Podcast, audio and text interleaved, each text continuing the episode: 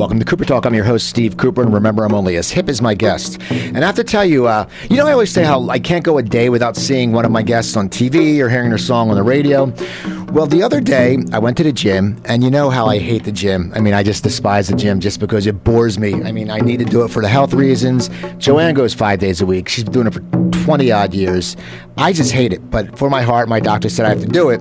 And the personal trainers are loud, and everyone, I just hate it. But I get on the treadmill, and I put on Good Day LA, and I see my guest. I'm sitting there going, oh my God, this, this woman's coming into the studio on Tuesday, and my guest is Deana Carter. How you doing, Deana? How are you? It, it was so weird to see you. I always crack up because when I watch TV, I mean, as I said, I get a lot of actors and stuff, and you always see them, or on the radio, you hear artists have been on, and it was just weird to sit there and know that you were coming in like a few days later and to see you. How did that happen? Because I love Steve Edwards, but just recently Yeah. they've been having celebrity co-hosts. How did that come about? Well, it happened, I guess, at the end of last year. Um, just having a new record. My new record, Southern Way of Life, was coming out. We had a new video and everything. And honestly, Kevin Hale had reached out. This is funny, actually. Kevin had reached out through Twitter and asked if I would like to be on the show. Now is And I- Kevin the producer? Yeah, no, he's the GM. Like, Okay. he's the grand poobah Okay. of the of the place, and so, um, and what a wonderful guy. So he had reached out, and I saw it on Twitter, and I thought. This can't be real, you know, and, and I sent it to my publicist Jules, and she followed up, and it was real, and and uh, so that was really cool in our modern technology to be uh, contacted by him, and so I came on to promote the sh- the song and the record and all that kind of stuff right at the end of last year, and then um and they start they've had me like once a month as the little uh, just to come out and sit in and and have fun. So Do you like it? Because I mean, you're, you're the singer, and you're probably used to getting interviewed. And Mm-hmm. when it, it's a it's a different animal when you have to interview someone because you have to know when to talk and when not to. Right. Do you enjoy that? Well, I'm learning not to inter- like I'm learning that you're not supposed to just have a conver. You're supposed to make it feel like conversation, but you're also supposed to, you know, it's not a real conversation. Right. You need to let the audience in on what's happening.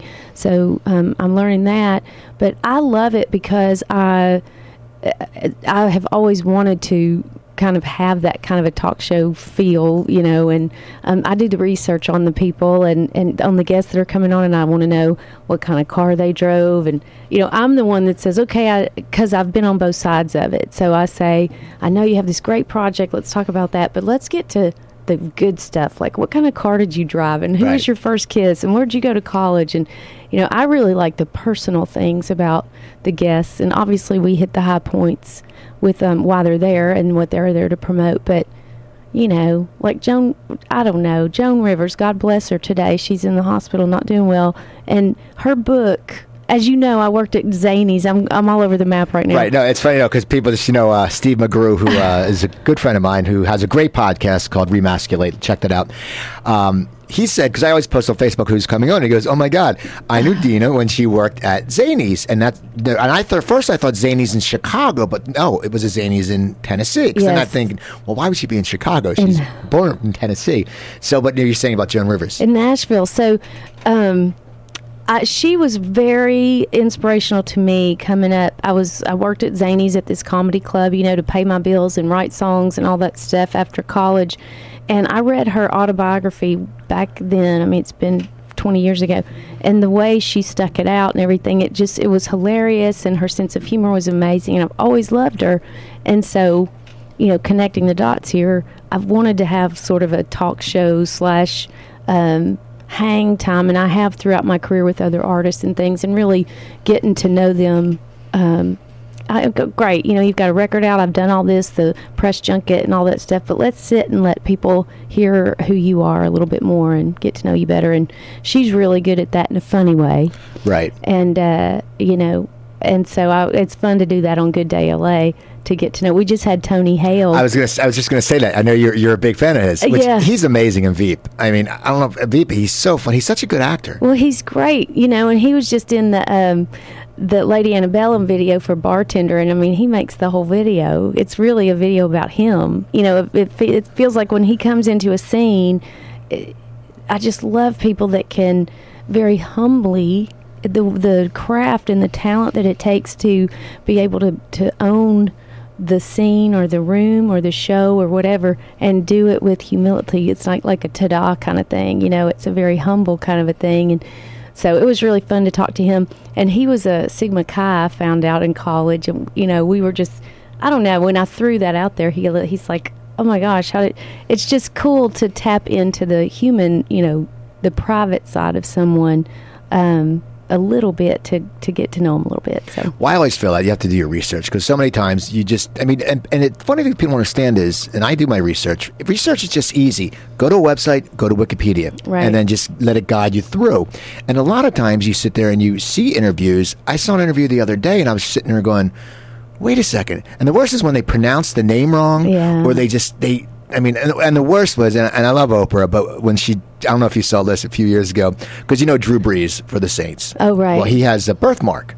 It's a little uh, brown spot. Right. Oprah thought they missed something and she was trying to wipe it off. And he had oh, to say, no, no it, it's a birthmark, which it's like, you should know that. Do your research. And yeah. plus, you're Oprah. You have 8,000 people yeah. doing research. right. So I want to talk to you now. You, you, you grew up in Tennessee. Your yeah. father was a very big uh, studio musician and musician, mm-hmm. Mm-hmm. legendary. Right. Okay. Now, what was that like? I mean, you must have been. I mean, you know, for us, when I was a kid, you know, I grew up in a nice neighborhood, but you know, my dad's friend who sold novelty things would come over. For you, the people that must have came to your house, you must have been. I mean, when you were little, did you have any idea that the people you were meeting, or was it just clueless because you're a little kid? A lot, a big combo of both, actually, because. Um, you know, like Kris Kristofferson, he was trying to make it when I was little, little bitty and uh, had made headway, obviously, a little bit, but um, he stayed with us some. Levon Helm was my dad's dearest, oldest bandmate and friend, and, you know, he would come through and stay with us sometimes. And um, Randy Travis, I mean, I remember as I was older, I never, to be honest, I didn't really listen to country music. What did you listen to? Rock. Okay. I, I was a. I mean, and I what I call now sappy makeout rock, you know, but back then it was everything, like the monumental three minute guitar solos, and right. I, I, still pull all that stuff in my music. Um, but Randy Travis, I can remember because see, Dad would bring these people home and work with them, and we had some crazy experiences too. We had a man, mountain man Joe or something that lived in our basement, and we all got fleas, or you know, I don't mean it was like no, we didn't get them, but he would go outside and air bathe in the nude, you know, in the backyard. So we, and my mom finally put a put the stop to that, but he just my dad had a real heart for real talented people or you know wayward people that wanted to make a difference or whatever. I suffer from that as well. But um anyway randy travis was amazing. He had come over to do some demos and sing. My dad had a little studio set up in our house and um, my job was to bring in the coffee you know and all the creamer and all the I mean they raised me like a little slave child to walk in and I was the only girl so that You're was, a barista before the time. Yeah, right? exactly. And so I had the coffee and the cream and the sugar and all the stuff and I would I walked in there and he sang and I just was floored cuz Randy's a, a small guy, you know, and this giant deep baritone voice came out of him and I thought, "Oh my gosh." And I just kind of hid around the corner and listened and I, I was really blown away with the what was coming out of his mouth. And so that was a real turning point for me to say wait a second maybe i you know i need to pay attention what's going on around here a little bit more.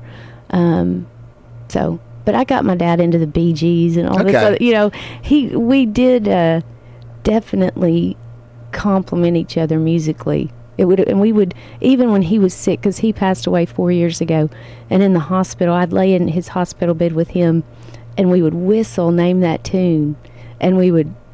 That was like our joke, you know. It'd be like, and if you could get it in one or two notes, and we would laugh.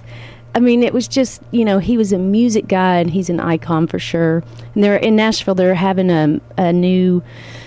Uh, exhibit. It's coming up in March, and it's the rock and roll um, influence in Nashville with the Skyline record and Buffy Sainte-Marie and Joan uh, Baez and all these great folk and rock artists that love Nashville and recorded there. And so they're doing this um, major exhibit at the Hall of Fame, and he's going to be a major part of that. So we're going to display his guitar. See, that must be so awesome. I mean, just and it must make you proud as a child. You know, it's so many things that you know.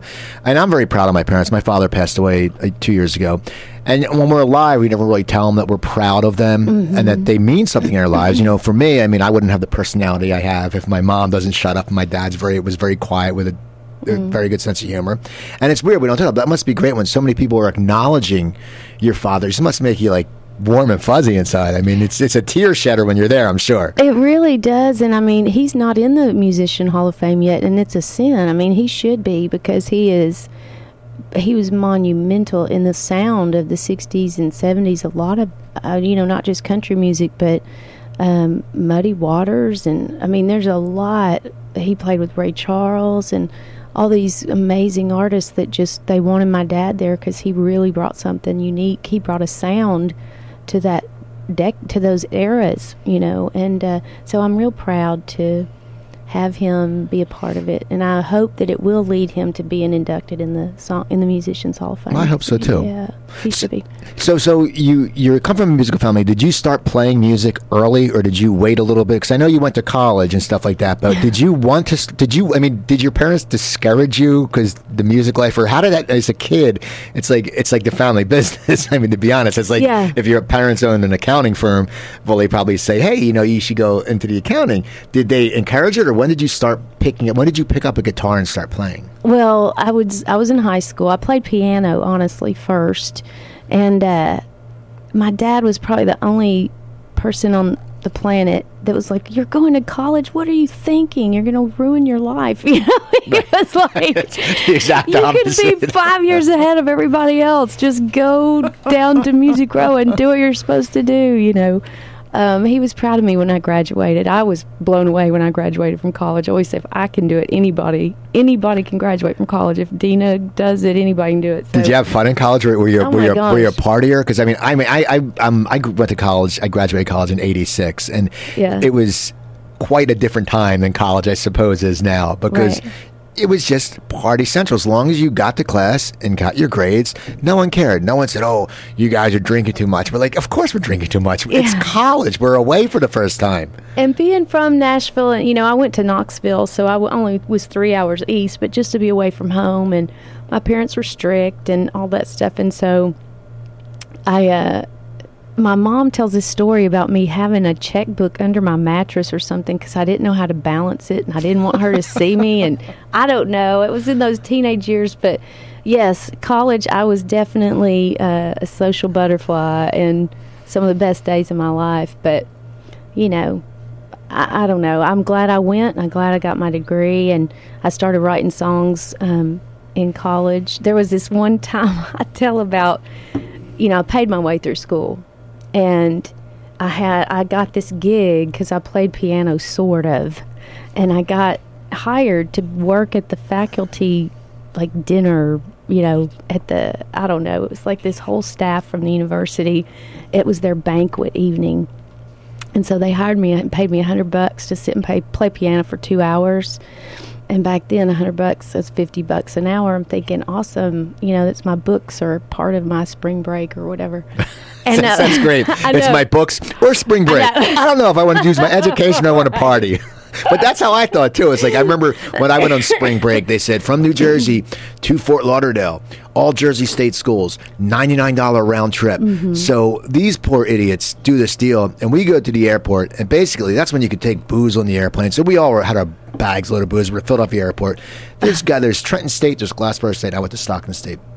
There's like tons of kids and the flight's delayed for eight hours so now the airport has Oh, no. has 500 drunk college kids just going crazy but that was our thought it was like okay well you know what books you know we don't need the books we'd rather go party we can get used books cheaper, right? I know. But um, anyway, so I sat at this party and I went and set up my music like I knew what I was doing. And all I did was read the sort of guitar chording over the piano notes. And faked the whole thing. I just played these chords and was doing this sort of. I was listening to George Winston, you know, like uh, all this stuff, and so I'm trying to act like I'm playing this music and uh, Im- improvising is what you would say now, and which uh, people would look at me like, "Is that what's on that paper?" I don't think so, but I got through it, and just my whole life I've I've had to learn how to wing it and honestly get better at being prepared. All those kind of situations made me learn.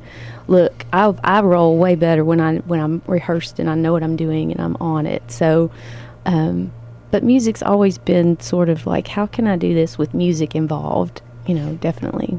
So you were sitting there. You, you go from college. You get out. You get a job. Do you get a job when you're out of college? What's your first job, or do you go? Are oh, you now you're writing music now, right? But now, do you get a job first, or what do you? What is your what is your course of action? Because the funny thing is, when we're 22 and we graduate college, we don't know what our course of action is. Right. I mean, let's be honest. Unless you're going to go to law school or med school, we're like, you know, well, we want to do this, but we have our degrees, so we might as well do this. What right. was your course of action to, where you ended up getting your demo to Willie Nelson? How did that all well, it's funny because I was doing an internship at a hospital in Nashville. I was at the stroke and um, head injury patient therapist, and so I was doing an internship, and I would bring in music and play records, you know, for my stroke patients and stuff, and they would that they would connect, and so um, just some political things went down with the with the hospital, and also I just was brokenhearted because some patients passed away, and I'm thinking what am I doing? I'm about to, I'm forking the road, you know, am I going to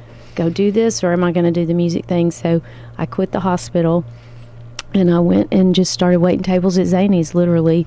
Got a temp service job and some other jobs to make up and pay back college loans now and um, started writing about all this these choices and experiences and getting out in, in songwriter nights in Nashville. So um, Douglas Corner and the Bluebird, all that stuff that now is, you know, um, on TV in the show Nashville, I was doing that.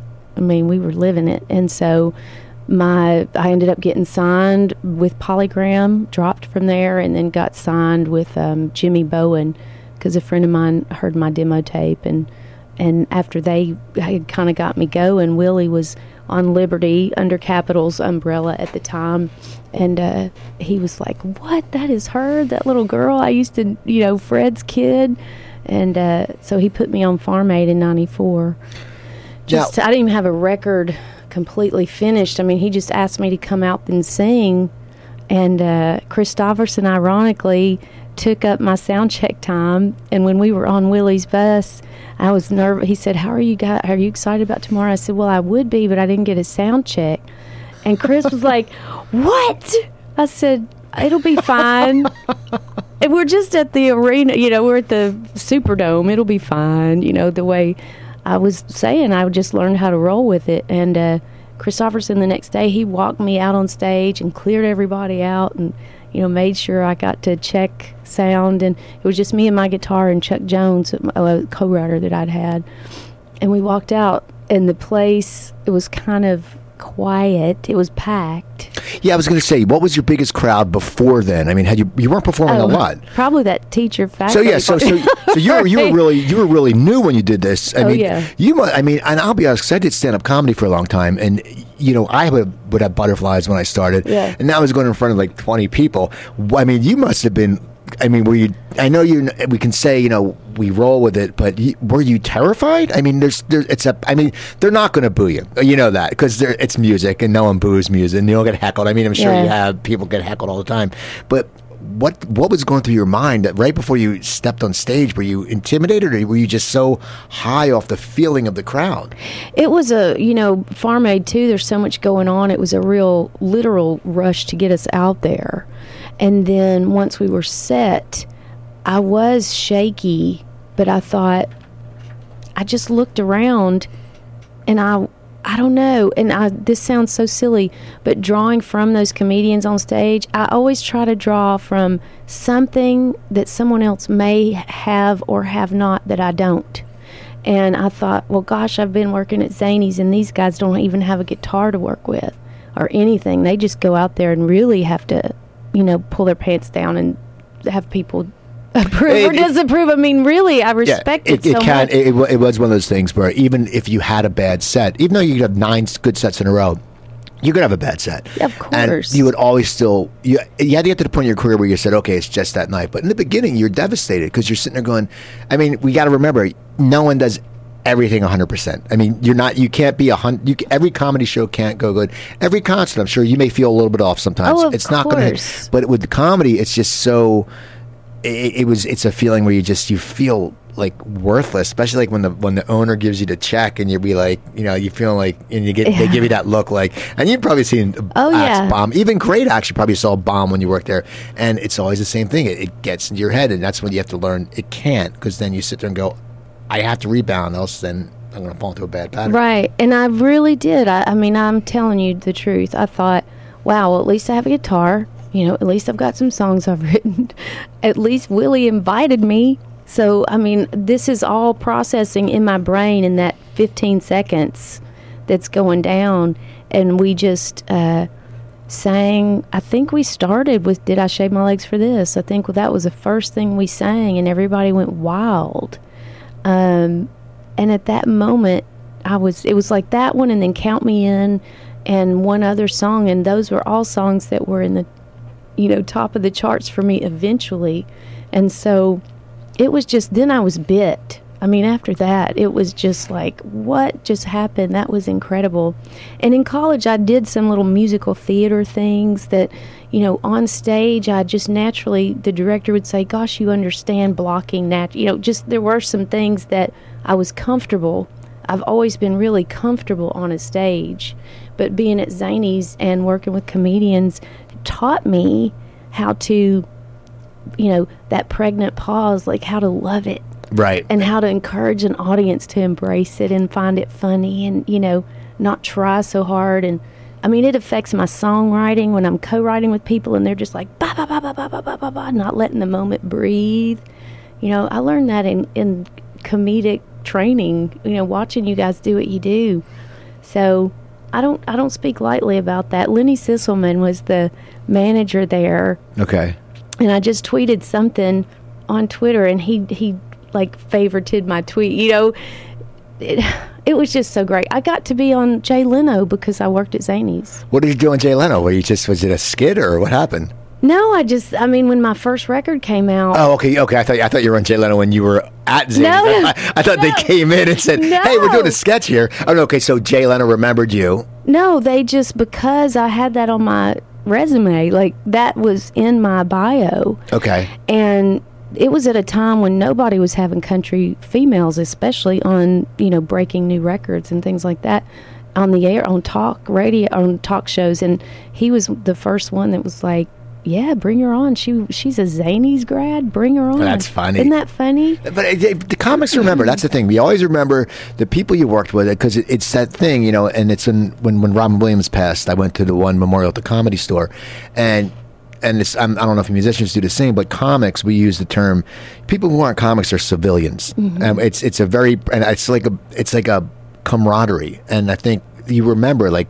Leno's probably like, "Wow, she worked at a comedy club. She must, she must be cool because you know, because it's hard to work. I mean, as a waitress at a comedy club, Oh. all the acts are hitting on you. I mean, that's even. I, I mean, I used to love where the married guys would take their wedding ring off and they'd be sitting by the pool, and I'd be like, "Guys, guys, you have a." band showing and it's just because a lot of comics Yeah. were pigs and you guys and, and plus the, and plus the, the the clientele you deal with a lot of people are can be jerks they get drunk they start heckling they i mean it's just the way it is well it's the nature of the beast to be in that you know it really is like a boxing uh, right It really is. I don't go to boxing matches, but you've got the ring, and then you've got people there, you know, wanting to see it go down. And Right. if they don't, they're really angry about that. And so, I mean, I just, I can't tell you how how valuable that was for me. That I've gone on and on about Zanies, but I mean, it really, I still dig deep, and I think it really was fundamental. I think God put me there as a big, big, big learning, you know, tool for me. so you do the farm aid Mm-hmm. and now your album comes out mm-hmm. it was an album Yeah, it was. I love albums. I, I'm sorry. love I, I, hate. I use the word album, and people are like, what do you-" and I, I still, I still have a cassette player, and I have a whole box of cassettes. I love cassettes. I have a ton of CDs, but I love the cassettes. It's Oh, just, yeah. I don't know what it is. I just love that stuff. But your album comes out, And now it probably um, did it was it out before Farm Aid or were you tape recording it when it was before Farm Aid? We had recorded. Bowen had me doing guitar vocals for years. Literally, we called them, you know, just guitar vocal, guitar piano vocal at the most. So we were in that. It was '94, um, and I had been the the original record I'd done with Bowen was basically done. I had uh, started going over to Europe because I wanted to go cut my teeth over there. And um, Charles Koppelman was head of Capitol at the time, and he was like, "Absolutely, if you want to go do that first. Because Bowen made me ask him you know, um, Bowen made me earn my stripes. He really did. And that was back when label heads built artists' albums and careers. Like an, an album was an event, you know. So, yeah, we were, I was starting to tour and uh, go out and do things, but it was still very early. I mean, when I see those pictures, I look terrified. I saw some every now and then somebody will pull one up. It's torture, you know, to see. It's like seeing bad hair from high school or whatever. But um, there's one or two pictures floating around from that farm aid, and I did look a little terrified, I have to say. But I had the big hair, and well, yeah, know, it's the, the '80s. We all, you know, yeah, the '90s. Now, what was it like when you started touring? Because even back then, there wasn't a lot of female country stars performing. I mean, mm-hmm. you, you were probably you were one of not there wasn't like now everywhere it's like everything it's like right. comics everything anywhere you go there's thousands of them but you were pretty ground not i mean you were in the beginning of it what was it like did people accept you or was the was were the country fans like the boys club like uh, you know you know it's, it's guys work i mean what was what was that like for you was it were you did you get frustrated or did they did they really latch onto you, or how did it happen? What happened? Well, I think honestly, the songs, and that's a big part of Nashville. The songs had to be great and that was important, monumental for people to connect to the songs, and uh, that's always the backbone of everything for me, and uh, that was a big deal. And then you pair that with I was, you know, I brought out electric guitar like. I see now the influence that it had because at the time women were still in the ball gowns and you know this right. is still in the 90s. I mean it's not that long ago but it was it was a pretty big deal. Shania had come out and was doing the belly, you know, like the sex appeal thing, which was which was helpful in a way. It, she was she's very cool. I've met her a few times and she's great, but it helped me come out and be like the earth earthy kind of rocker girl, you right. know. And I brought electric guitars and had those solos. And now when I see Oriental rugs on the stage and the rock influence in country, I mean, we did bring that to the table. And, and that was a very tough row to hoe, as my grandma would say, because, um, you know, we never played to track on award shows. I've never to this day played to track. And back then, you'd walk out on all award shows. You'd walk out, where it was the Grammys or whatever, with a microphone, or the band would airplay, you know, and I just wouldn't do that. I'm like, we play and we're going to play. And so it set a precedent, even production wise, with the award shows for the music to be live. And that's what it should be, though. I mean, because you're sitting there, if, if someone's nominated, it's like, you know, you go to a con, if you go see it, you should be playing live. We, I don't want to hear yeah. that stuff. I mean, because we you want to hear live music. It's an award show, right? But that's good. You did that. I have a quick question. I got to just go off. I'm off cuff for a second. I was at a concert on Friday night, and I've been to a few concerts lately, and I want to know if this bothers you because it would bother me if I if I heard it as on stage. There's this people whistle all the time. Now they whistle after that's understandable, but someone will start playing like a slow ballad and they whistle, and I don't know if you hear it, but if you hear it, does that annoy you? Because it's like you're messing up my song. I mean, does that ever happen?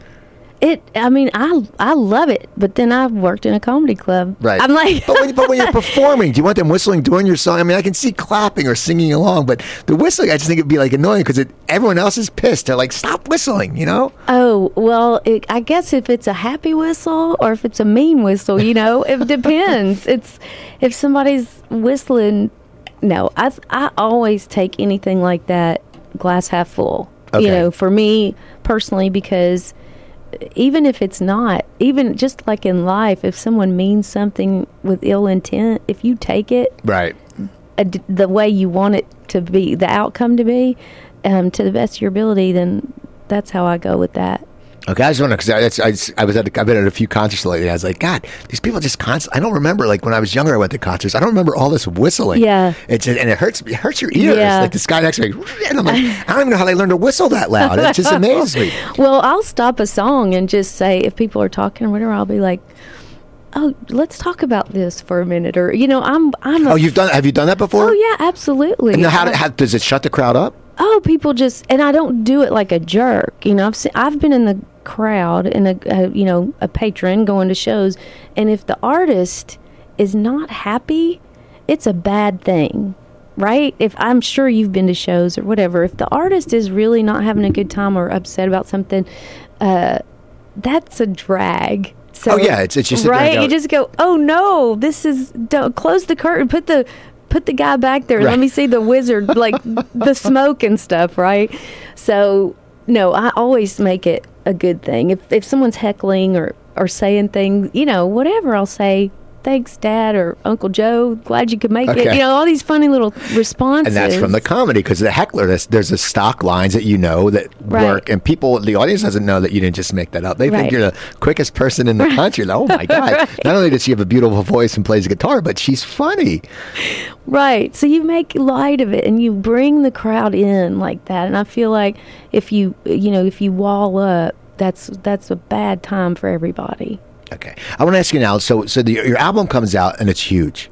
Now, what is that like? I mean, you you you um, you were in college, and you were you know it's your first album, and it's not like you know so many people put albums out, and you see you know especially when you collected albums, like when someone would have a big third album, you'd always go and buy the first and second one. Yeah. And you'd be like, I mean, what was it like? Because it, debuted at number two, I believe. Now, I'm guessing you probably had a lot of juice from the farm eh? aid because they probably thought, who is this girl? And then you went up and had a good set, and they probably said, wow, this is diff- you were different. There wasn't a lot of you said you were like the rock and roll girl, so they needed there was something different.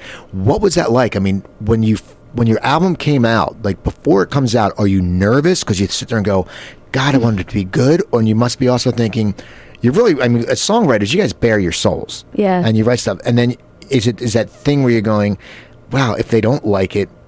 Am I going to take it personally? I mean, what was the feeling? Because you were still you were, you were young, you were a kid, you were a kid in, the, in an industry. Yeah. What was that like when it came out? Was the night before it hit the charts? Were you were you freaking out or what? Well, it was two years between um, Farm Aid and the album release in America. We had had an album come out in Europe, and nothing really happened with that. So we re-recorded half of that album and have the the American "Did I Shave My Legs for This record?" So we had been doing radio. I mean, th- I was waiting for this record to come out for like four years. So we'd been doing radio for weeks and weeks and weeks. And when you go back, you do radio, you know. I think Strawberry Wine was, it took 16 weeks to chart or something crazy. Like now, you know, it doesn't work like that. And it really was. We were out actually promoting. Um, I've loved enough to know we had a video in the can. We had cassettes, singles all over the planet. You know, I love cassettes. I, I, Oh, I love cassettes. I still have boxes of that stuff because I'm thinking, what do I? I can't. Right. You know, nobody wants it now. But You um, should sell on eBay cassette because albums are coming back. Cassettes, you should put it up on eBay. You should say, and you should autograph them, and you could Yeah. make a ton of money because people love old. Like, the people, you know, us older music fans. It's just something. I mean, we remember having the cassettes Yeah. on our or our shelves, and you wrote real nice and real nice letters, and you wrote the songs. Yeah. you could you would make a fortune. It was great. So we had had a very long time of planning and all this kind of stuff, and we were out on the road doing radio, and uh, they wanted to switch the single to Strawberry Wine, and I was all for it. I just said we were two weeks from album release, and I said you cannot change my album date again. This has been five years, and you know all this stuff, and so Scott um, Hendricks at Capitol at the time he did that turnaround in two weeks. He he canned the video. He can't, you know, all the stuff we, the direction we were headed, scrapped all of it, and then went with strawberry wine. And I think that's why we had legs with it because people were actually calling in for strawberry wine, and it was the song, it was uh, the video, it was all the the late night TV and everything we'd been doing that really helped us have that impact. And at the time, people weren't doing that, and song and artists weren't songwriters at the time either. That was an odd uh, thing too. There, not all the artists were writing their songs like they do now. So you this you're a big hit. Now, how does your life change? I mean, because you sit there, it's like now everyone's going to know you. Everyone's before. I mean, it, it must be it must be odd because it's. I know it wasn't overnight, but all of a sudden, boom. I mean, how does how does someone adjust to that? I mean, it, it must be crazy. It was, you know, it's crazy because when you're in kindergarten, right? You show up and you sit on the rug, and and they they're like, "Oh, little Steve Cooper," you know, you're who you are, right? Right. I'm little Deana Carter, just who I've always been, and so the fact that I think that still freaks me out. The fact that my name means something different to other people than it meant to, like the fact that my name shifted meaning. Does that make sense? Yeah, because it, it just you're always you're the same person. Yes. You're Deana Carter, but now you're Deana Carter. I mean, it, just, freaks me out. And so it was very trippy. I think what really was crazy was doing Vegas and seeing my name like a headlining across in those casinos, you know, scrolling across. That was one thing that was crazy. Now, people would spell it wrong, and that would make me crazy because I'm like, if you're going to do it in 20 feet letter, like 20 foot letters, please spell it right. What Don't did they, did they do? D E? Did they do D E E N A or how did they spell it They spelled it with two N's. It's but then that's Deanna, right. but it's Deana. You're right. It's D E A N, like Dean Martin, who I was supposedly named after, with an A on the end. See, that's not. But you probably it was hard for you to find those little custom license plates. I bet. Oh, never. No name tag. You know. No, because my yeah. girlfriend's Joanne, but she spells it J, and she was born this way. It's not like you know Yeah, that's being crazy. Yeah. It's J little O A N N. She can never because everyone says, and they always spell it wrong. Like she, she Yeah. finally got on Facebook and she's like, I just put my they spell my name wrong. And I have to wait sixty days. I, I don't like that. But so you know, and it's because so you guys get, you're very possessive of your name because it's like that's my name. And for them to once again, they should do their research. They should not screw up your name in big lights. Well, here's the okay. So in kindergarten, first day, because I'm like a roots person, sitting on the rug. There was a girl in our class, and that we go around to say our names. And I, I went to small school in Nashville. I graduated with the people I sat with pretty much on kindergarten shag carpet. 12th grade, we're sitting there boohooing our eye, you know, crying our Right. eyes out because we're, what are we going to do? Um, but they went around the, the rug and it was like Dean Birdwell, Deana Carter, Tim Carver, you know, we were all together. And Diane goes, Deana, because her name was Diane. And she goes, Deana, what kind of name is Deana? Deana Weena. And she made fun of it. And so, and we were, you know, and so I've been Wiener since I was five years old. People have called me Deana Wiener. So I'm sensitive about my name. I want it to be right. So when it shifted meanings, it really was, it was just blew my mind.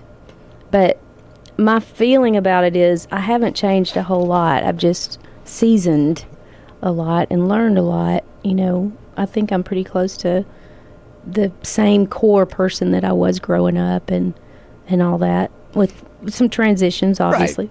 now, now, during all your popularity, you're living in Nashville, mm-hmm. like back when you, boom, and then you sat there and you're recording more albums. And now I know you write with other people. When did you start writing with other people? Because that's always, I always think as a performer, it must be hard that you're writing a song for someone else, and inside, I mean, and it's it's just human nature that you're probably going, okay, they better nail it because I can do it better. And then that sounds like it's arrogant, and if it's not, and it's not, as me, it's not an arrogant view. It's something that when you write, it comes from your heart. And Right. you know, I mean, how did how did you start writing for other people? And was it something that in the beginning it was easy, or in the beginning it was tough because it's like your little baby you're giving away?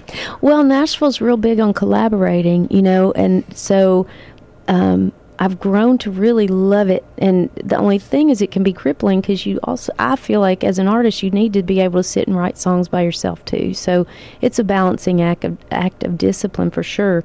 But I, for me, I just sit and write the songs. I honestly don't really know. I would. I'm very excited to think of the opportunity for someone else to sing them, but and of course, you know, when I wrote with Kimberly Perry of the band Perry a couple of times, there's that feeling like they're recording and we're going to write for this and that kind of thing. But if you put too much pressure, I think it takes away from the authenticity of what we're there to do. And and uh, I know that as an artist, she would love to get cuts on someone else's record too. So the best rule of thumb for me is to just just sit and write a great song and really take like get all the rest of that off the table and not look at the end result. Just make the song great. Well, it's I've always wondered about the process. Is it are you you're just writing songs and someone says we want that song, or does someone say come up to you and say, "Hey, Deana, we want you to write this song"? And is, I mean, how does that work? Does, do you ever do you write them and then send them out there, or do people come and say, "Hey, come write for us"? And it must you must take it as a huge compliment that if someone wants you to write their song, it must be a great feeling. Oh yeah, I think it's more of a hey, we we're looking for this kind of a thing. If you're in that mode, give it a shot. You know, um, which is fun. I've started writing for um, the TV, you know, Nashville that show. I got a song coming on the season premiere that I co-wrote with Chip Esten, who's the Deacon character on the show, and we got together just to write together because we had met and we had talked and um, we wanted to write and it ended up being a song for the show which wasn't even on purpose um, and I just finished another one with another writer here in LA. So now we are starting to get scenes and storyline and stuff like that.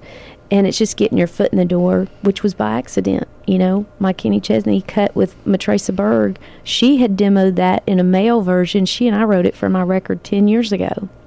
And she demoed it, and Kenny had heard me sing it on the road on tour 10 years ago. And when he heard the male demo, he was like, oh my gosh, I could do this, you know.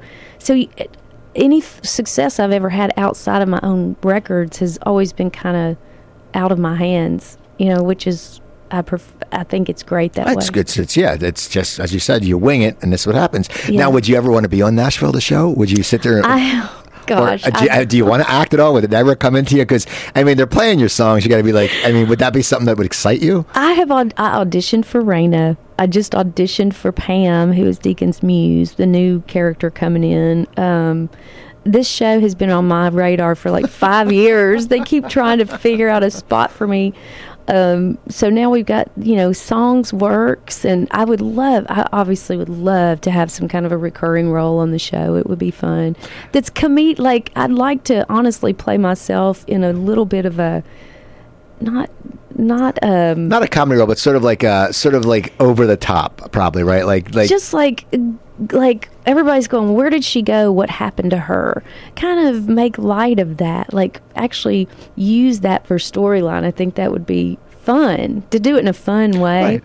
Yeah.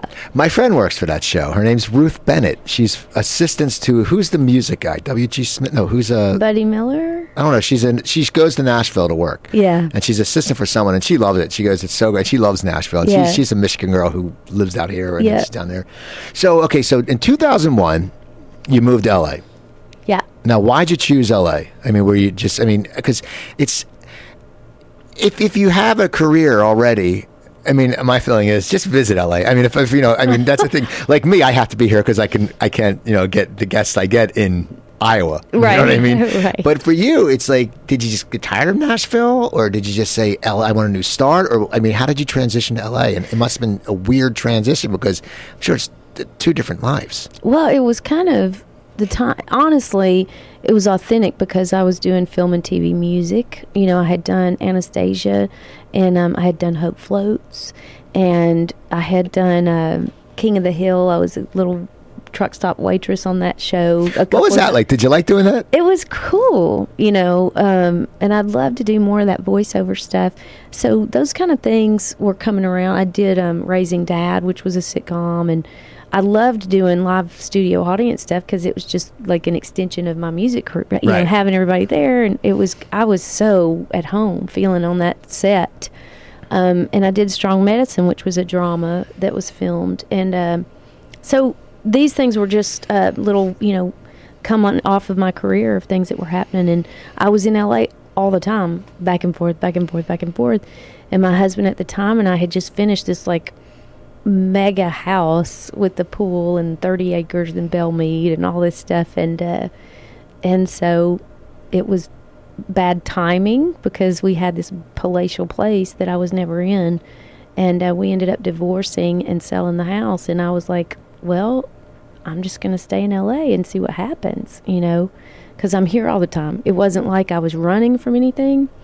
Um, so I put all my stuff in storage in Nashville and just stayed out here Where'd you live? I always ask guests, where was the first place you lived? Everyone, it's like, but see, you had a, a moniker of success, so it's probably different for you. But like a lot of times, people just come out and they go, "Well, oh, I lived in uh, this area where the 7-Eleven across the street, where we hear gunshots." You know, like, where, where did you? Where was the first place you well, lived? I mean, honestly, the first place I lived was Sunset Marquis. Okay. I, sta- I mean, for like six months, they took, you know, we've been doing this really cool Southern Roots Movement thing at their Live at Sunset Marquis Summer Series. Um, we're doing another one on Friday night with Matraca Berg and Jeff Hanna. Okay.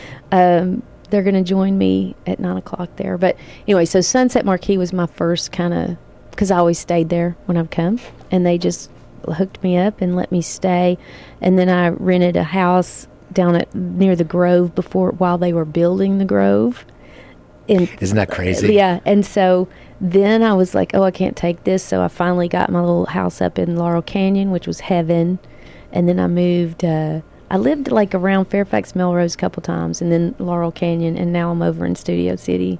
A lot of people, the Studio City's good because there's not, there's always traffic. Like you know, on on that side is because I live in Burbank. On that Yeah. side, there's always traffic. Like me and my ex-wife lived in Westwood. Yeah. There's Oh, always yeah. traffic. You oh. sit Oh. there and go, wait a second, it's two in the afternoon. You know, there Yeah. shouldn't be.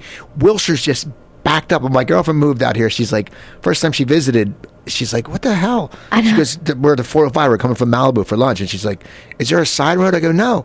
She's like, "But we're on a ramp." I go, "Yes, this is what happens in LA." because everybody's going. There's gonna be traffic. Let's get out early. So it's everybody's, you know. But Studio City's cool. I moved over there for my son to go to school um, at this really cool little school, and he's about done with that. So we're in a little bit of a transition again. I'm not sure what's going to happen this next year to see.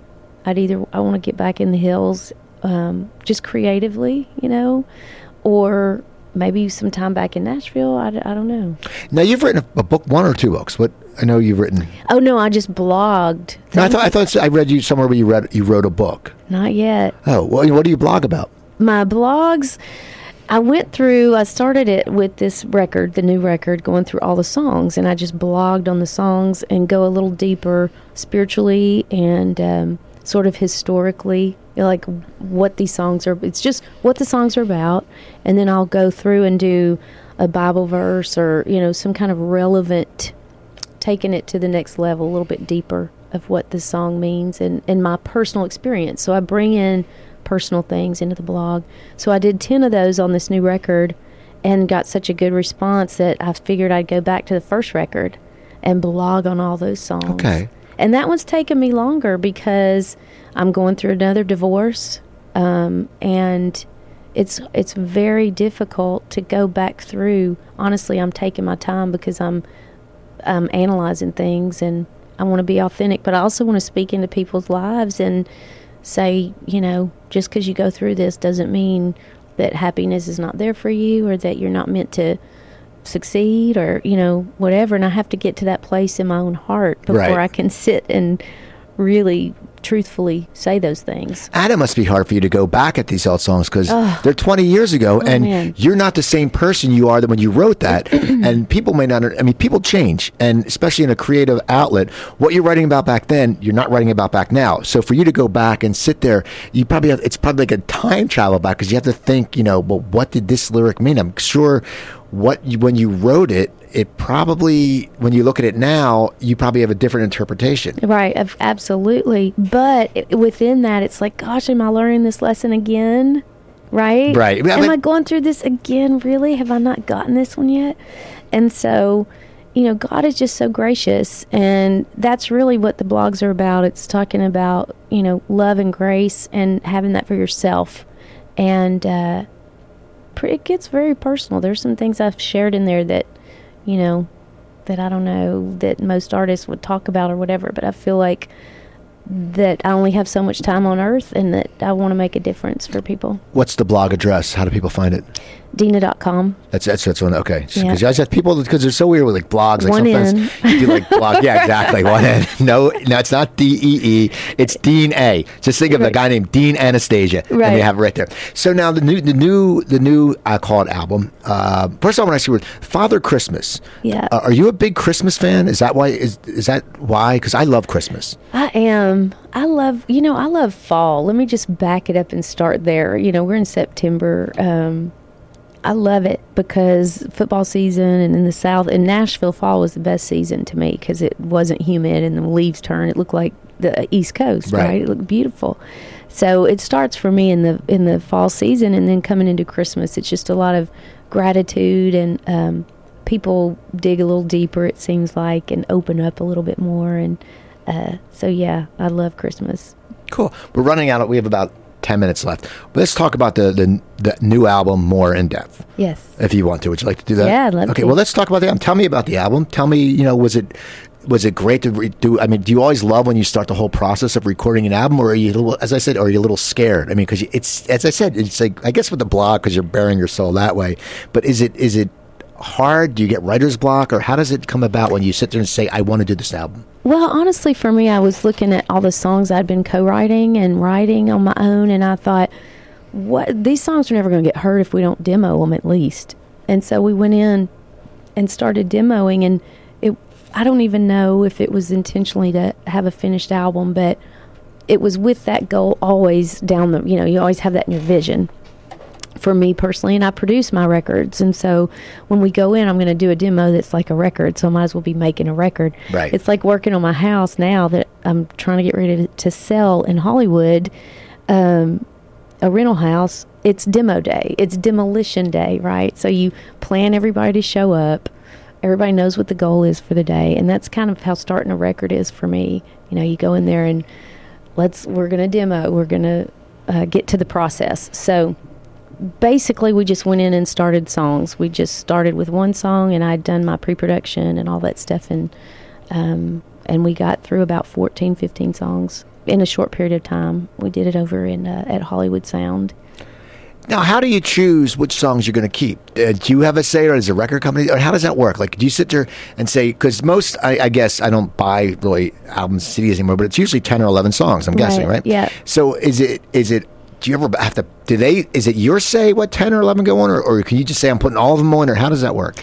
Well, if you're with a major, yeah, you do a collaboration with the A&R people and they're looking, you know, and you're co-writing and I've always fought to co-write my stuff and um, especially my latest albums and so it's a collaboration, but I, this is on my label, Little Nugget Records. So I just picked, in my opinion, the songs that were the best out of 50, 60 songs.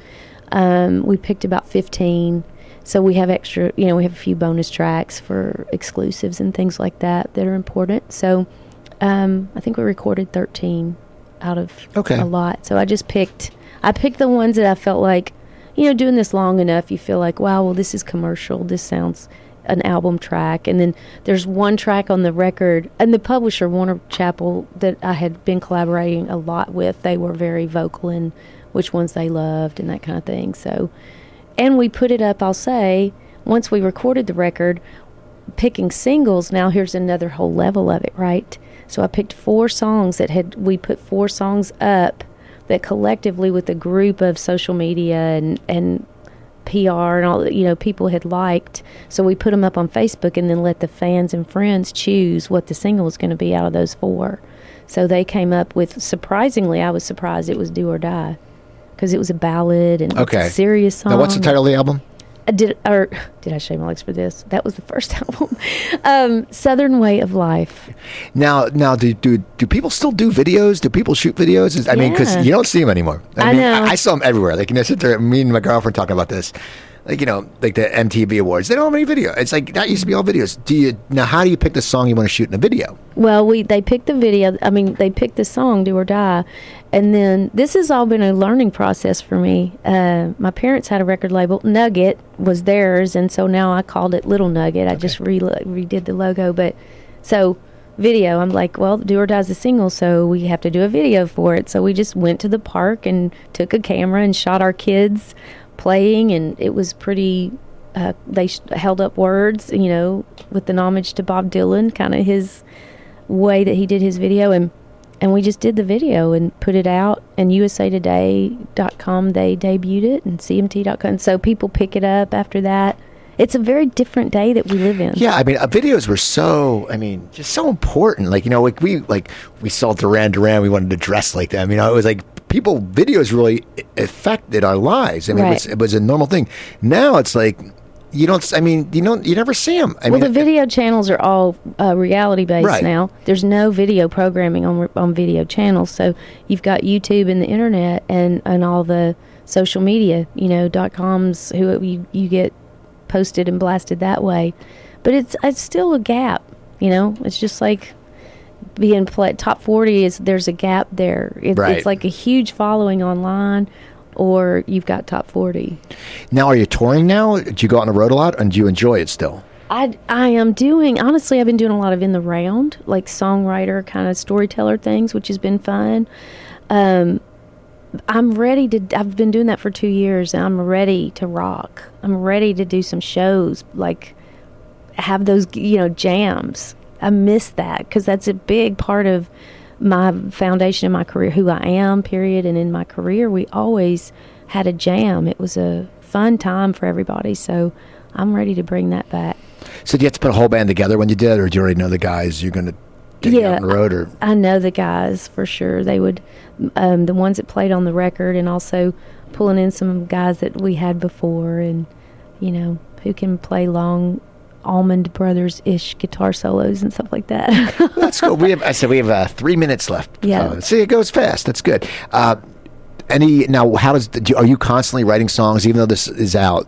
Will you start writing again, or do you wait till you are going to tour with this, or how does that? How does the writing process work for you? it's funny. I have been writing um, some. Um, I have quite a few songs, but I go to Nashville frequently to co-write, so I do have songs. But when I'm hitting the road, I honestly, before this next spring, I want to get a batch of songs recorded again, so we can go with another single off Southern Way of Life, and then be looking at doing the new record for the middle to end of next year.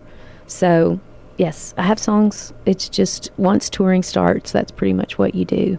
And now, will you blog when you're on tour? Because that would be a great idea. Blogging. Yeah. I mean, because you once because once you cover all your songs, then you have to you Right. run out of stuff. You know. So I mean, would you blog on the tour life? Did, did did you like the road when you were on the road a lot? I loved it, and I did live on the road. I mean, we were gone for years, and, and it was hard on a marriage, you know. Um, being single again, unfortunately, I think it's good timing to go on the road and get back with the fans and friends. And it, it's fun to see people that I went to college with or Right. that I haven't seen in a long time. They come out to the shows, and um, just to get back out there and love on people. And, you know, it's important. Now, has your son has he picked up the music bug, or is he, or are you saying, uh, or does he have it? Because it, it's a lineage of talent, so he has to have musical talent. But does would you encourage him to be in the business, or Oh, that absolutely. I want him to go on the road with me and just, you know, do sound checks, check the drum, check, check you know, I want him to really be schooled in it because, and he does, he's 10, he'll be 10 in two weeks. And so he's got the ears for it, which is amazing. That's a gift, and he's he's got great ears, and he's able to sit on the piano and pick out songs just by ear you know, starting to do that. So I'm trying not to pressure him too much. I'm trying to just let him come to it on his own. And he is slowly, but I definitely want him to be on the road so he can feel. See, that's great. That's cool though. That's that's like that. You must be like the cool mom. You know, it's like at the school. I mean, it's Oh. I think it's like, hey, uh, like like, what are you doing for summer vacation? Uh, you know, watching TV. What- Oh, I'm going on the road with my mom.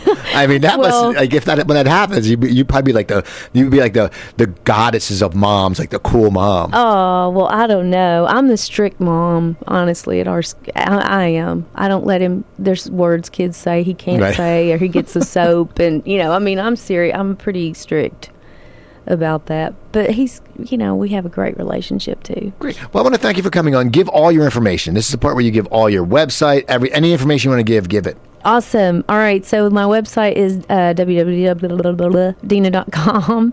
Um, Facebook is the official Deana Carter Facebook page. Twitter is Deana Tunes, I think, and uh, or Deana Sings. I can't remember. Deana Tunes or Deana Sings. Try either one. Now, Do you tweet a lot? I do. I tw- and Instagram. I, I'm like the big Instagrammer, and then I double post it Facebook and Twitter together, which I love. So that's why I can't remember because I do That's so everything many, through. Instagram. But um, yeah, check us out, man. We're always doing stuff, and come down to Sunset Marquis or. You know, just look on Deana.com. It's got everything there that you need. I want to thank you for coming on. It was a fun time. Thanks. That's good. Thank and uh, yeah, so people, please check it out. Deana, D E A N A dot com. Also, uh, check me out. At Twitter at Cooper Talk. I'm always writing some of my observations at Cooper Talk. Uh, my website, coopertalk.net. I have, I don't know, about 290 episodes of past shows up there. If you want to find me on Stitcher or iTunes, just type in Cooper Talk one word. I'm there. If you have a Google tablet, Android, whatever that stuff is, go to the Google Play Store, type in Cooper Talk, and you get my app. It's free. All my shows are on there. Uh, very soon, you can probably this week, you can be listening, start looking on iHeartRadio. Once again, search me. It's a great app and tune in radio. You can find me on there. So, yeah, I'm Steve Cooper. I'm only set as my guest. Oh, send me an email, cooper at coopertalk.net. I'd love to hear from you guys. And remember, every Tuesday, Crappy Comedy at Jimmy's Place. I host it, so come on out. It's a fun night. So, that's about it. Remember, check out Deana's website. And I'm Steve Cooper. I'm only as hip as my guests. Remember, drink your water, eat your vegetables Take your vitamins. You guys have a great weekend and be safe out there. It's time for me to get lunch.